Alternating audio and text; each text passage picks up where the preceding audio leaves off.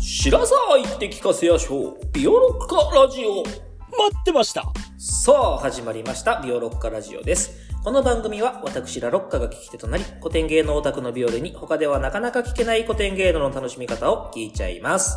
よろしくお願いします前回から1月ということで、三人吉さをですね、はい、えー、お話を聞いておりますと。はいで、前回がその基本情報のところですね。はいと、えっ、と、もう始まってんのかなどうなんだろうチケットのね、あれもあった。あ2ー月そうね2月の、はい。2月にこういうのやりますよっていうのを、ひょっとすると明日かもしれないですねあうあ、んじゃあ明日の朝11時だっけ はい。えっ、と10時が正しいです がチケットを取る僕としては皆さんには11時からの気持ちでい時てぐらほい、しい、うん11時ぐらいから見てもらってね。 10時5分でもいいです。まあゆゆっくりね、してもら まあって。ゆっくり。ね、ちょっとゆっくりしてもらって。はい。はい。ということで、はい。はい。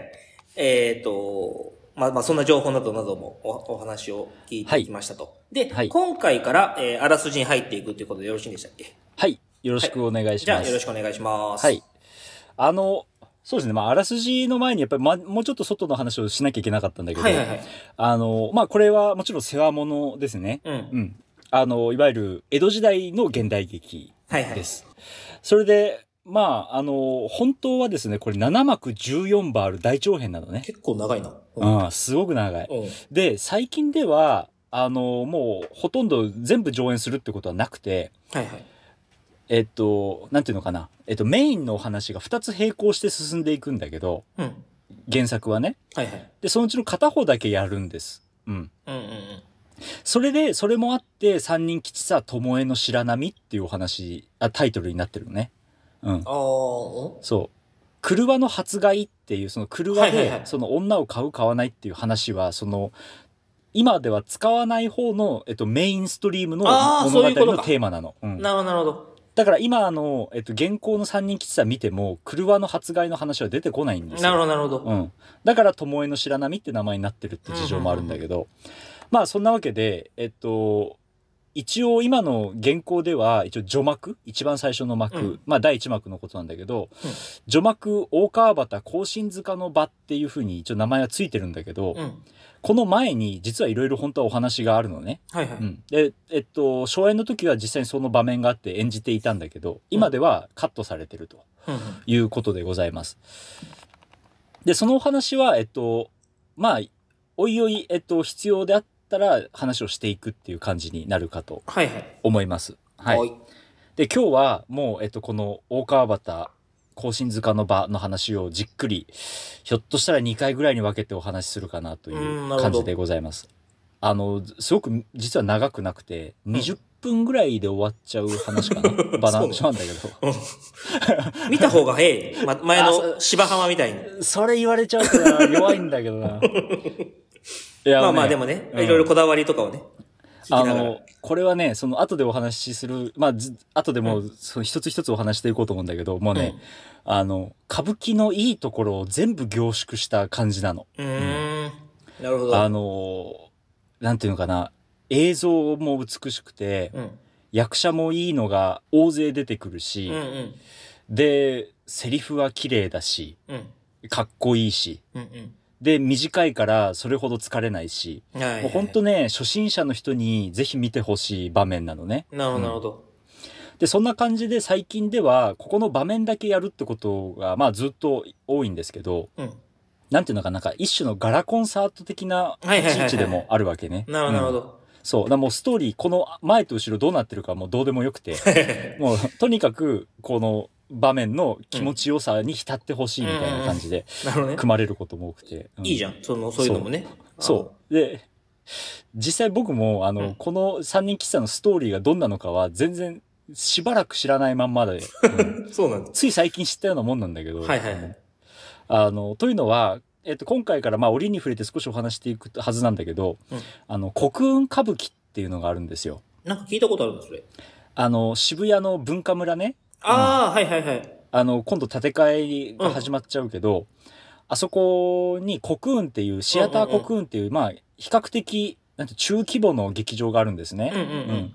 そこで定期的に亡くなった中村勘三郎さんが主導で、えっと、やってらしたうん公演があって、はいはい。あの、えっと、櫛田和美っていう、えっと、まあ、現代の、えっと、演出家を使って、うん。あの、まあ、結構新しい、えっと、装置とか衣装とか、筋立てで見せるっていうことを、古典を見せるっていうのをやってるのね。うん。うん。で、今でもそれは、えっと、息子のお勘九郎さんとお七之助さんに受け継がれて、えっと、やってるんだけど、はいはい。そう。この国運歌舞伎は、その、古典の有名なものを、ストーリーをわかるようにして、うん。で、スピード感を上げて、はいはいはい。なんていうのかな、えっと、歌舞伎を見る楽しさ、プラス芝居としての面白さもあー作っていくなるほどなるとほいどう、かなり意欲的な作品で、まあ僕それを、えっと、見た時に初めて三人吉さんのストーリーを知ったっていうぐらい そのうなんだ。か 感じで、そう、それまで本当大川端と日の宮倉ぐらいしか知らなかったんだけど、はいはいはい。まあそんな感じでございます。うんう。ん。で、えっと、そう、その国運歌舞伎ではこの大川端の前の場面も全部、えっと、すごく簡単な、こう芝居運びで見せていくっていううんことをやってるのね。はいはうんいはい。で、今回は、えっと、まあ、2月の大歌舞伎、歌舞伎座の大歌舞伎でやるのと同じように、大川端から話を始めたいと思います。はい。えー江戸の大川端っていうと、まあ、隅田川のことなんですね。う。うんん。まあ、一番大きな川だから、はいは大いはい川って、当時は呼んでて、そこの川端。うんえっと、舞台はね、えっと、まあ、こう、土手みたいになっててうん、少しこう、一段高くなっている。はい。、で、観客とその土手の間に川が流れているっていう、まあ、装置になってます。うん。うん、でそこにまあ青い布が敷かれていて川を表してる。はいはいはい。で、えっと、背後には、えっとまあ、どっかの屋敷の塀が立っていてうんうん。屋敷かななんかそうあのーすごく立派な建物の塀が立っていて、うんえっと舞台向かって右側の方には、えっと、角口があってなんか門があってくぐれるようになってる。なるほどなるほで花道から、えっと、その土手のところには坂道がついていてまあなんかそこがこう道が迂回していくみたいな感じなのね。ど。うんうんうん。では、こえっ、と、夜です。白いさらしを頭にかけた、はい。えっ、と、女女性が、胸元に両手を合わせながら、花道からやってくるっていうところから、この、お大川端庚申塚の段は始まります。はい。で、えっ、と、まあ、すこの女性の名前が、おとせっていう女の子なんだけど、どんなセリフを言うかっていうと、まあ、こんな感じね。ゆうべ金を落とせしお方は、夜目にもしかと覚えある。なりの様子は方向認証。定めてお衆の金と知り、少しも早く戻したく、大方今宵柳原へ、私を訪ねてござんしょうと、拾うた金を持っていたれど、ついに訪ねてござんせぬは、もしやお衆へ言い訳なさに、ひょんなことでもなされはせぬか。たった一度会うたれど、心に忘れぬ愛しいお方。案じるせ果か胸騒ぎ。ああ、心ならぬことじゃなあ。っていうまあ感じで。うん。まあ、えっと、まあ、えっと、先に言っちゃうと、これがあの百両の話につながっていくんですね。うん。まあ、その落とせと、えっと、一緒にいた男が落としていった。うんで、取りに来るかと思ったら、取りに来ないから、ひょっとして、その大金だからね、百両って言うとうね。ん。うん。まあ、一両7万円ぐらいで換算しても700万ですから。はいはいはい。うん。あの、今だったらね、えっと、まあ、飛んじゃうぐらいでいいかもしれないけど、うん。当時だったらやっぱりそのお衆と奉公人の関係だから、まあ、命がかかってるっていうこあとーでなるひほょっとしたらもう、えっとまあ、受水なりなんなり死んじゃったんじゃないかっていうことを、まあ、おとせは案じていると。どうんうんそれでまあ胸元にねお金が入ってるからこう両手でしっかりと抱き合わせて歩いているっていうところなんです。うんうんでそこに、えー後ろから女性が声をかけます。はい。うんで、どうやら聞くと道が分からなくなっちゃった。友の者がいたんだけど、はぐれちゃって道が分かんないから教えてくださいっていはいはうい。ことなのね。で、この娘っていうのがまあ綺麗な格好をしていて、うん友禅の振袖でね、うんうんえっと、黒い地に、えっと、まあ、模様が少しだけシューッとね、線が綺麗に入っていてうん、頭の飾りも真っ赤で綺麗。まあ、とにかく若くて綺麗な娘なんですよ。はうんい。それでまあ道を案内しようと思ったんだけど、まあ、どうやら道にあんまりこう詳しくなさそうだから、おとせも道すがらついて、あの、案内してあげるっていう。うんまあね、おとせちゃんいい子だから、うん。あの、そんな感じになるんです。はうんい。それで、えっと、実はね、えっと、まあ世間話をしていると、その、お嬢さんが、うんえっと、商売の話を聞くのね。何をなされてるんですかってはいいうはいはいはいね。うん。で、まあ、こんなセリフになります。してご商売は、あ、これがお嬢さんなんだけど、うんそうするとおとせが、さあ、そのなりわいは、何をお商いなされますえはい、お恥ずかしいがご座の上にて、あの、19本屋でござりますか。いえ、24問でござります。そんならもしや、お察しなされませいな。っていう感じ。これがね、わかりづらいのよ。うん。う。ん。そう、全然わかんなかった。ご、ご座の上までしかわかんなかった。 そう、ご座の上で商売してる と。うんで、19問屋かって聞くのね。うん。19問屋っていうのは、あの、当時もね、あったって僕知ってびっくりしたんだけど、えっと、ん19問で一律でね、物を売る芝居、あの、商あ、売。百均みたいなことそうそうそうそうそう。はいはいはい。うん。だからまあ、え大した、そのなんていうの、いいし商売じゃないから、ご座をあなるほどなるほど道に広げて、うんそこれの上で商いをすると。だから19問やかって聞いたわけね。あそしたら、えっと、おとせちゃんが、うん24問でござりますっていうの。うん24問、まあ、24問っていうのはどういうことかっていうと、うんこれはね、あの、非公認の売春のことなのね。あ。あうあ。んなるほど。だから一晩の、えっと、まあ、だからその、イチャコラで24問取ったってことで、うんその商売のことを24問って言ったわけですよ。ううんん。で、こういう女性たちのことを当時はヨタカって呼んでたのね。はいはいはいはい。うん。えっと、夜っていう字にと、高輪の鳥の種類ね、ヨタカ。うんうんうんで、まあ、えっと、そういうわけで、こんな夜遅くにね、女一人で歩いてたわけですよ。しなるほどまあ、その、なんていうのかな、仕事を終えて帰るっていうわけで。うおん、とせちゃんがそうなのそう、おとせちゃんがそうなんだ、はいはいはいはい。こんないい子なのにね。いい子なのにね。で、まあ、このわけは後でとっぷりと話がありますから、はいはいはい。えっ、と、まあ、ちょっと頭の片隅に置いといてくださ。はいいはい。それで、えっ、と、まあ、ちょっと気まずくなっちゃって、うんね、話としてはね。そしたら、えっ、と、いきなりね、お嬢さんがね、おとせちゃんに抱きつくの、あれーって言って。ほん。うん。で、まあ、こんなセリフになります。あ、もし、どうなされました今、向こうの矢の胸を、光り物が通りましたわいな。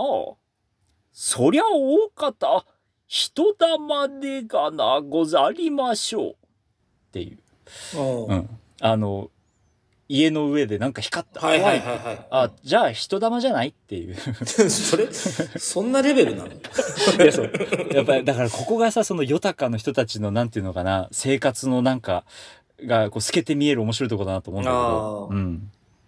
で、実際、人玉ってね、存在するんだってね。へあの、これ別にあの、ビオロッカラジオがカルト系の、あ の、怪しいポッドキャストになったって話じゃなくえ。て、うん。あの、当時、えっと、江戸時代は仮想じゃなくて土葬だったでしょはいはいはいはい。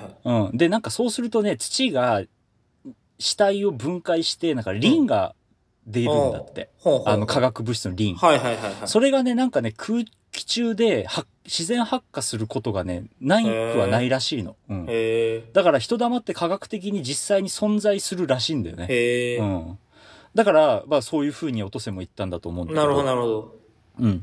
で、まあこのお嬢さんっていうのはそのさ、あの、ね、お供を連れて歩くような娘だから、そういうものを見たことないわけよ。なるほどね。夜外に出ることもないかうんうんうんうら。んそれでリリっちゃって怖がっちゃうみたいなさ。なるほどなるほああど。そうか。で、そうか。だからヨタカはそれは知ってるから、うん。ってことね。そうそうそう。はんはんそこの対比みたいなのもあるのか。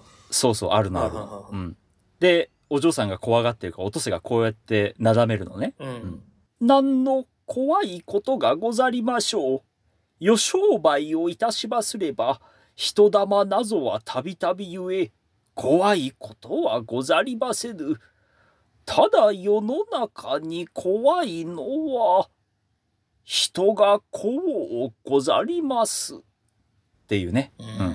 いいこと言うね。いいこと言うよね。まあそうだよね。うん、そうなんだよ。うん。んただ世の中に怖いのは人がこうござりますっていうね。うんで、ここでさ、あの夜、のシーンとした雰囲気を表す効果音っていうのが歌舞伎にはあって、はいはいはい。あの、大きな釣り鐘がボーンってなるのうね。ーん。なるほうんど。、でまあこの夜の寂しさとちょっとなんていうのかな暗くて見えない怖さも少しここで雰囲気が出るんだけど、はいはいはいうんそれでさこんないいいい家のお嬢さんがなんで夜歩いてんのって話になるじゃないですかそうそうねんうんそこが分かるのがその次の瞬間なんだけどうん。このお嬢さんはまあえっと要はねえっと膝をついてうん。それでこう正面からおとせちゃんに抱きついてるわけね。うんうん。うん。でそのまあ抱きつくってったってこうなんていうの両手でハグするみたいな感じじゃなくてうん。あのなんていうの胸の中に倒れ込むっていうかさはい両はいはい手を相手の胸にこう置くみたいな感じで抱いてるわ抱きついてるわけよ。はいはういんた。寄りかかってるという寄りかかってる、あはいはいそうはいそうそうそう。でその手がさだんだん懐に伸びていくわけですね。はいはいはい。うん、でだんだんその手が金包みに伸びていくんですよ。おうーん、でおとせが「こりゃなんとなされます」って言ったら、うん二人の向きがくるっと入れ替わって要ははいおとせが観客に向けて背を向けて、うん。うんお嬢さんが、えーっと観客に顔を向けるようにして立つわけね。はいはいはうい。ん、そしたらさあのちょっと仁王立ちになってんだよ。うん。女にはあるまじき肩幅に肩を開いてはいはいはい。それでこういうセリフを言うのね。なんともせぬ、もらうのさ。出た。うん、そう、あいつだそういうことなんですよ。そうあいつだ。そう あいつなんだよ。あいつだうんよ。ここで女の声から男の声に変わるから、観客が驚きとともに思わず笑っちゃうんだけどさ。もう怪しいと思ってたんだよ、最初から。うんいや、本当ここまでよく我慢してくれたね。うんありがとうね。うちのね、やっぱ、守備の要だ し。そう、まあ打撃打撃もね。あいつではないんだけど。あ、じゃないんだ。あいつではないんだけど。あ、じゃなそくて。うまあ、あ女いつかと思装っした盗人の男ですよ。うん大体、大体、あいつ、そういうことするから、そうなんだ。まあ、まあ、大体あいつと同じようなやつだと思ってくれればいい。 あ、うオんッケーオッケー。そうそうそう。それで、えっと、その後におとせが、ええそんならお前はって聞いたら、うんそのお嬢さんが、おら、泥棒だよっていうのね。 おーここがね、いいんだよね。うん。あ のかっこいいな菊五郎さんとかがやっぱりね、あの、弁天小僧菊之助当たり役だからうんうんうんうさ、ん菊五郎さんとかがこの役をやること多いんだけど、この時のね、この砕け方がいいんだよね。うーん、なるほどね。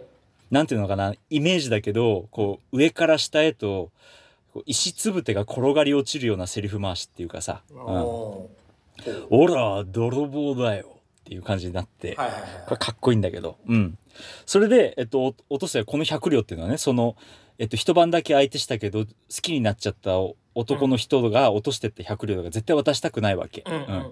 それで揉み合うんだけどそのうちに弾みで川に落ちちゃうんだ落とせちゃんお一人、一人で。うんドボンって落ちちゃうの、うんうん。そしたらその騒ぎを聞きつけて周りに人がわらわらわらはいはいはいはってい集まってくるわけ。うんで一人の男は、えっと、白絵の刀ねあの、うん要は、えっと、塚とかが巻いてあったはりい竿はいはがい装飾されてない,、本当にあの白い木でうん白木の刀を抱えてるおなんかおっさんが出てきてうんう「ん。お前その百両!」って言うの。うんうん。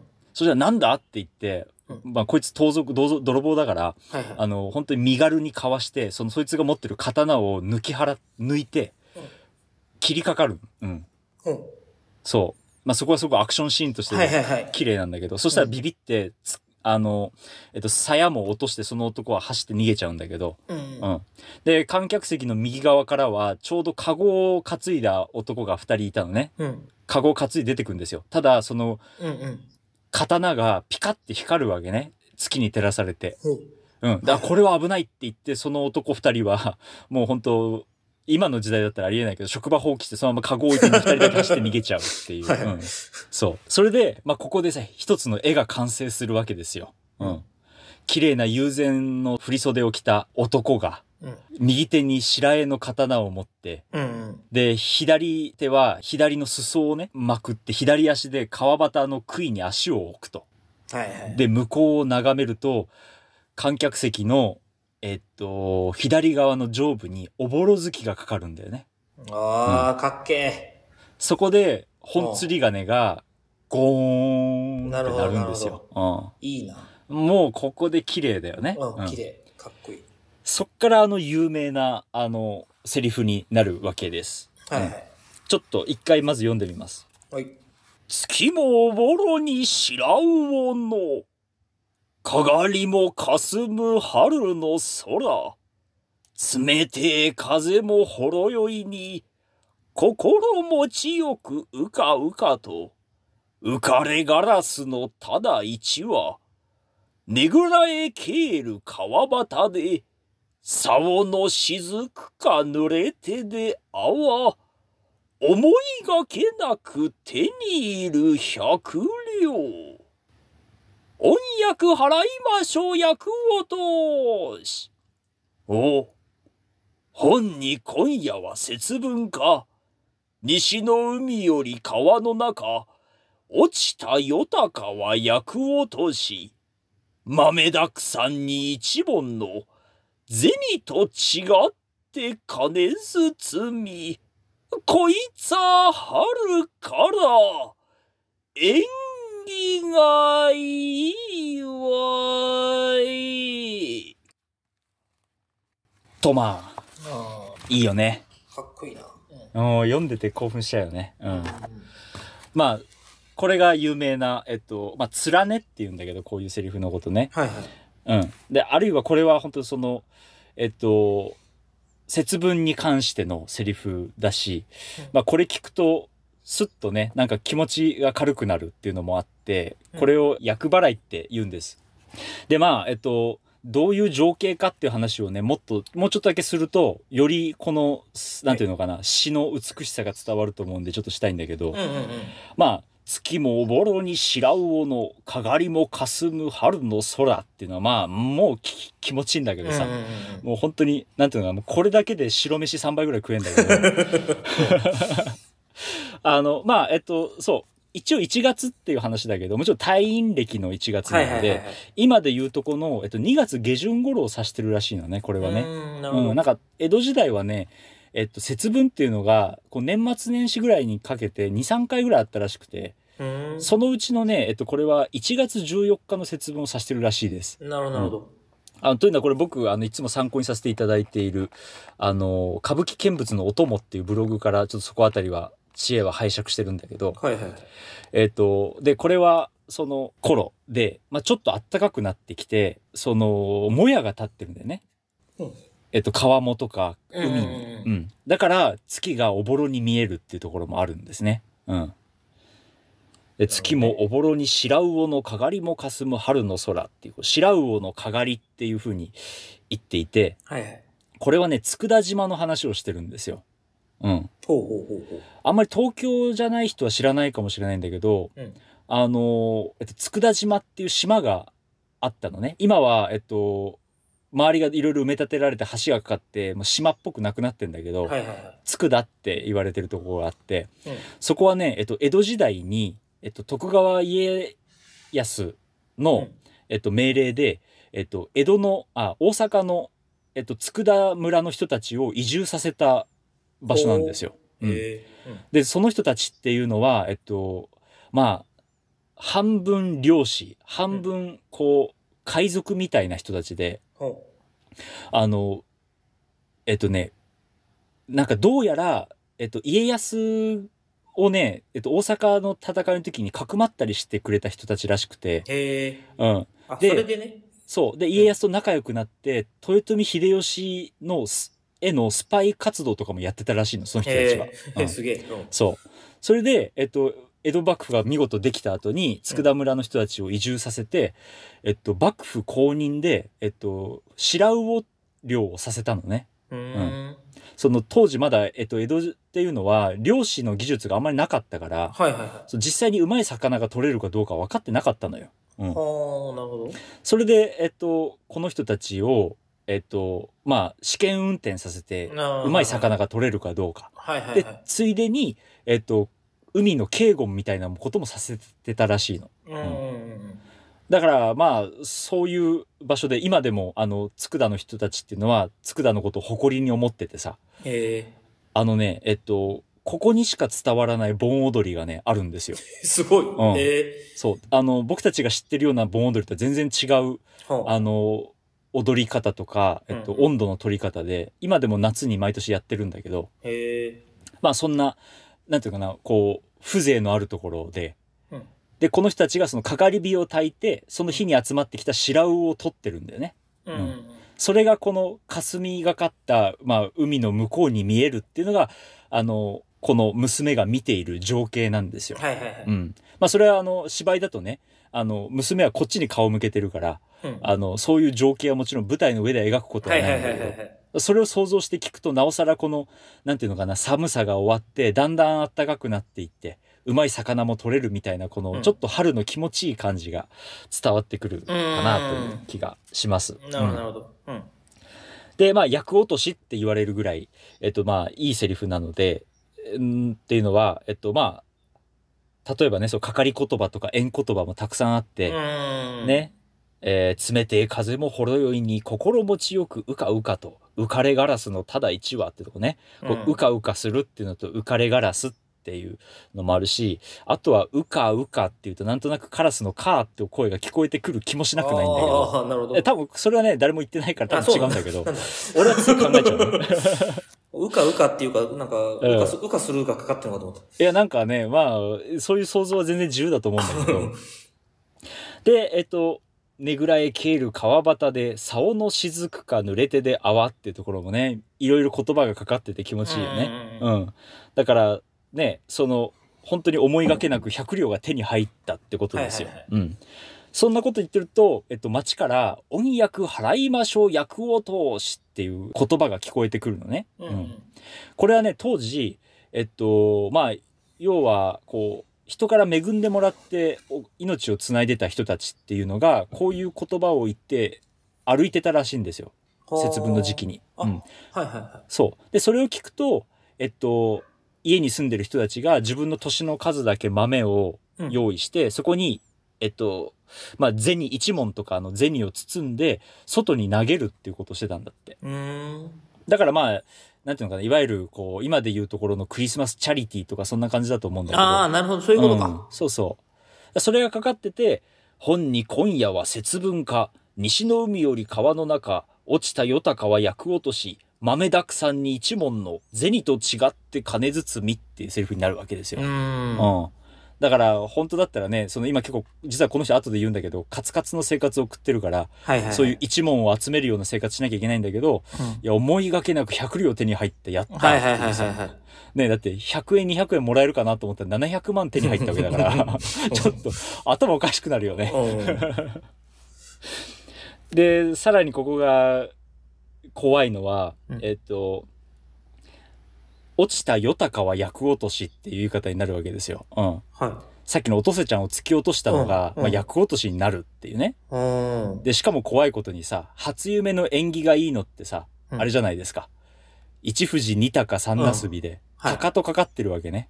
うん。だかああ、そこね。らなおさら縁起がいいっていなるほうど発想なの、これ。はあ。うん、怖いんだけどさ。うんで、それで、まあ、こういういいことがたくさん重なって最後に、こいつは春から縁起がいいわいっていう風になるっていう。うん。まあ、そういうセリフなんですね。なるほうど、んなるほど。で、まあ、今はまだ掛け声が限定的に解、あの、えっと、許可されてるだけだけど、うん。本当だったら、こいつは春からで、ポンと掛け声をかけるっていううんうん。感じだね。うん。で、縁起がいいわえっていう風になると、まあ本当に、あの、見に来てよかったなってなるっていううん感じ。でございます。うん。なるほどね。そう。まあ、ちなみに刀を抜いて切りかかってみんなが逃げて人が一人一人いなくなった時に、うん杭に足を置いて鐘がゴーンって鳴ったところでも、まあ、掛け声はかけるんだけど、はいはいはいはいはい。まあ、ここで例えば菊五郎さんだったら「音羽や!」とかかけたり、うん。あるいはそれこそここは「待ってました」をかけるべきとこだね。ああ、うんなるほど。ここがそうなんだ。うんだからあの、そう、ビオロカラジオ最初のオープニングでも、あの、ずっと待ってましたって僕言ってんだけど。あ、それでね。うん、そう、あの別にビオロッカラジオ待ってたって、そんな、そんなことじゃなくて。ああ、なるほどなるほど。 まあ待っててもいいんだけけどね。うんまあ、待っててくれてるありがたいんだけど、うん待っていたとありがてえんだけど、うまあそんな感じです。うん。んなるほど。で、実は今の話っていうのは、えっと、うん芝居始まって10分ぐらいの話でまだあるんだけど、まだまだ。うんそれで、うんえっと、まあそろそろ今回前半は終わりです。はいはいい。はいはい。一個だけセリフやって終わりなんだけど、うんで、えっと、この100、ええっと100両手に入ったで刀も手に入ったやった、で道の用心にこの刀を持っていくとしようかって言って、うん。えっと鞘に収めて落としてった鞘に収めて、えっと左の胸に刺すんだよね刀をね。はいはい。で、えっと、道中ねこんな綺麗な娘が刀刺してるって言ったらまずいから、うんえっと、振り袖で隠しながらうん。帰っていこうとするとですよ、うんビオロッカラジオをお聞きの皆さんはもう随分、えっと、気づいてらっしゃると思いますがはい。ここに一人人が聞いてたんですねあーあーある、 よくあるやつね。よくやるやつなぜかいるんだよな。偶然、偶然通りかかったやつとかいるんだよな。そうそうそううん。カゴの中の人をそう忘れだちゃそいうだませんかってことですよそうだ。あそうだった。かわ いかわいそうあわな、かりやすくいるんだけど今回 かわいそうな人が一人いた。これがね全然かわいそうじゃないのあ、そうなの。でえっ、と道の用心に持ってくとしようって言ってえっ、と舞台向かって左側に帰ろうとするといきなりそのカゴをバチンって開けた男がいるのおね。う。うん、おう。で腕を組みながらその女の後ろ姿を見守ってると。うん、でこの男っていうのが、まあ、スミレ色がもうちょっとくすんだ、えっと、着流しを着て、まあ、要は羽織とかをつけずにね、うんで、えっと、頭はあの酒焼きが入ってなくてさボーボーに生えてるわけだ,、はいはいはいは髪の毛い。だからもうその点でまあちょっと進行方正な人じゃないなっていうのああはー、なるほ分どかるんだけど、ね。うん、だらしのないね。はいはうんい。でこの男がね刀抜いて盗賊だったって聞いても何も驚かずにずっと腕組んで娘の姿を見てるううんん。それで「もし姉さんちょっと待ってくんなせえ」って声をかけるんですよ。おうん、でまあさこっからどうなるかっていうのがまあ続きになります。なるほど、なるほど。はい。こうね、あのー、あれよね。